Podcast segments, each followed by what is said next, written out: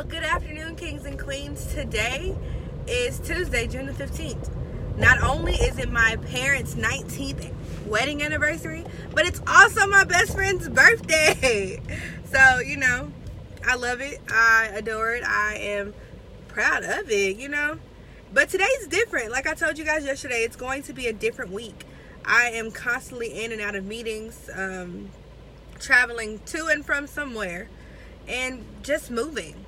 So, why not give you an afternoon motivation versus the morning?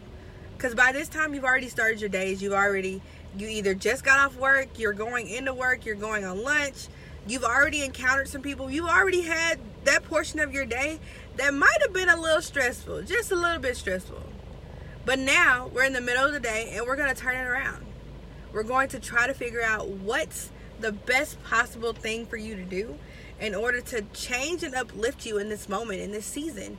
And not just for the next five minutes, the next three minutes, right? You're equally trying to understand what happened this morning to get you to where you are now. And I'm saying that to say while I'm sitting in traffic trying to go back to my office is that whatever happens, whether negative or positive, is going to always and constantly have an effect on how you see things, how you do things, how you maneuver things, right? It's gonna always, always look that way. But in that same sense, you're going to try to utilize everything that's around you, everything that's possible to be, you know, just a little bit better, a little bit easier, a little bit more understanding. And it helps you just to get through the day. But in actuality, we're not trying to just get through the day. We're trying to make sure that every moment counts. Every little bit, every little piece of those 24 hours that you have that sometimes feels like it's not enough. So, what is it that you can change, that you can do, that you can be a part of, that can not only justify your every being, your every, you know, decision that you made in that day? Today, what's something negative that's happened?